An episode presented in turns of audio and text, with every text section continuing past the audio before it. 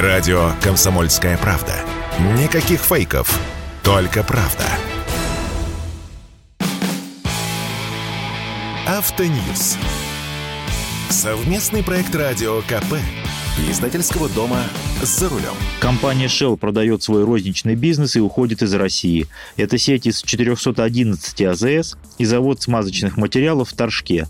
Это не самая крупная заправочная сеть, известна преимущественно в центральной части России по линии Петербург, Москва, Краснодар. Но через нее ежегодно продавали около полутора миллионов тонн топлива. А в Торжке разливали очень популярное среди автомобилистов моторное масло. Что теперь будет с этими АЗС? Где брать хорошее масло и вообще, можно ли заливать в двигатели масла, которые не амалогированы производителями автомобилей? Грубо говоря, можно ли заливать нашинское масло в ненашинские автомобили? С вами Максим Кадаков, главный редактор журнала «За рулем». Я заехал на ближайшую ко мне АЗС Shell в субботу, 14 мая. Это был последний день, когда АЗС Shell официально продавали свой бензин. Дистоплива в продаже уже не было. Простого 95-го бензина тоже.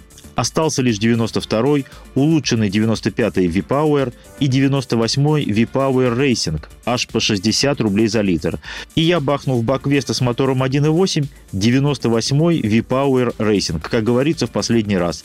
В принципе, лить в мотор Веста 98 мой бензин практически не имеет смысла. Это я так, чтобы было что потом вспомнить. Мне еще и карточку лояльности выдали, которая теперь годится только для того, чтобы зимой соскребать лед со стекол. Так вот, свой розничный бизнес Shell продает фирме Лукойл. Детали сделки не разглашаются, но, насколько мне известно, Shell продает свой бизнес без опциона обратного выкупа. То есть компания уходит, что называется, с концами. Поскольку Лукойл пока еще не вступил в права собственности, бензиновые емкости на АЗС опустошат, ну попросту распродадут остатки бензина, дегазируют и законсервируют. В таком виде они простоят примерно месяц, после чего их, видимо, ждет ребрендинг.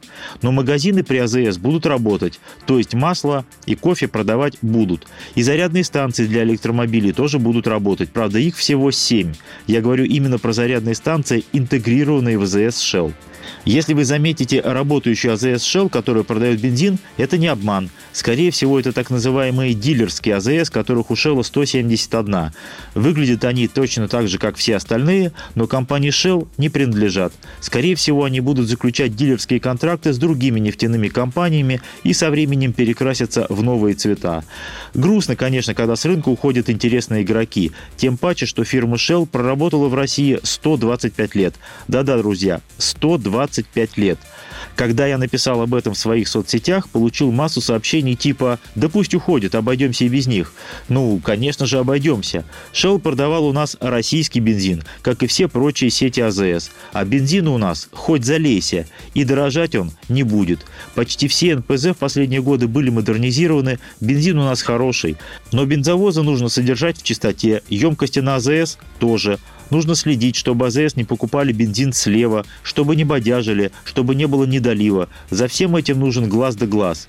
А лучше это получается, когда на рынке много игроков, когда есть здоровая конкуренция. С маслом сложнее. Если именитые производители будут и дальше уходить с нашего рынка, то масляная проблема встанет в полный рост.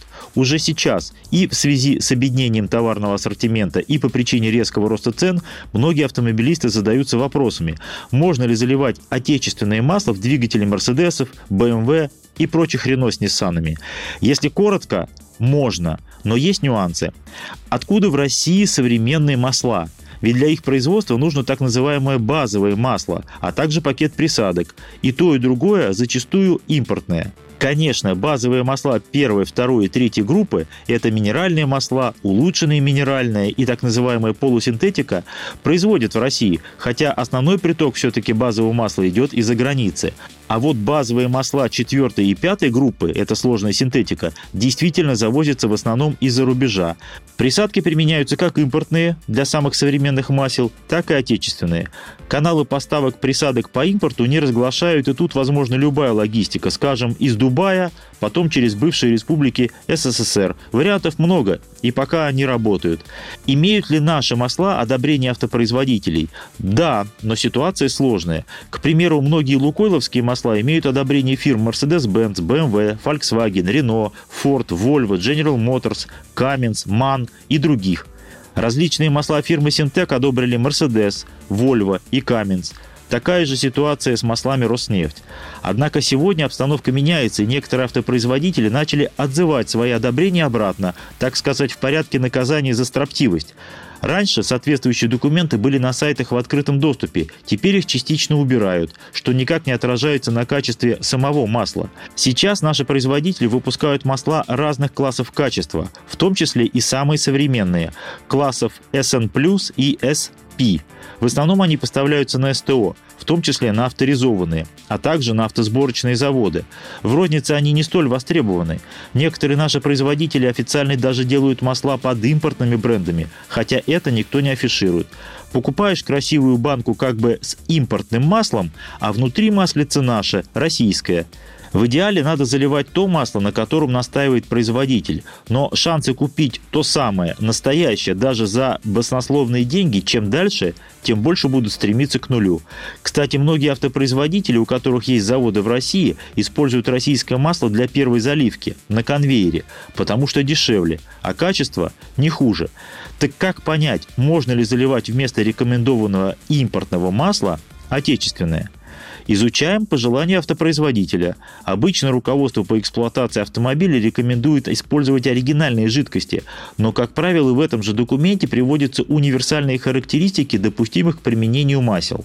Если производитель указывает только международную классификацию API, то достаточно лицензии API. Это обязательно отмечено на банке с любым маслом. То есть, если требуется масло уровня качества SP, то не нужно покупать масла качества SN, SM или SL. Ориентироваться здесь очень просто. Чем дальше вторая буква от начала латинского алфавита, тем выше уровень качества масла. Высший уровень на сегодняшний день именно SP, если мы говорим о бензиновых моторах. При этом не нужно уходить от рекомендованной вязкости. Сказано 5W30, значит такое и заливаем. Не надо считать себя умнее производителя автомобиля.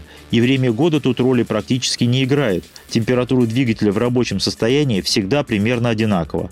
Если производитель требует к заливке масла, имеющее его одобрение, то лучше, конечно, поискать такое, пусть оно и дороже.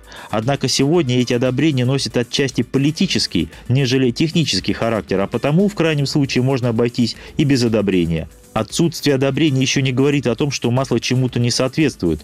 Просто получение этого самого одобрения – еще одна бюрократическая процедура и дополнительные расходы, и рост цены банки масла. А вот межсервисный интервал замены масла желательно сократить. Ресурс моторов от этого только увеличится. С маслами для автоматических коробок, роботов и вариаторов ситуация немного иная. Но об этом как-нибудь в другой раз. С вами был Максим Кадаков, главный редактор журнала «За рулем». И не унывайте, еще поездим. Автоньюз. Совместный проект радио КП. Издательского дома «За рулем».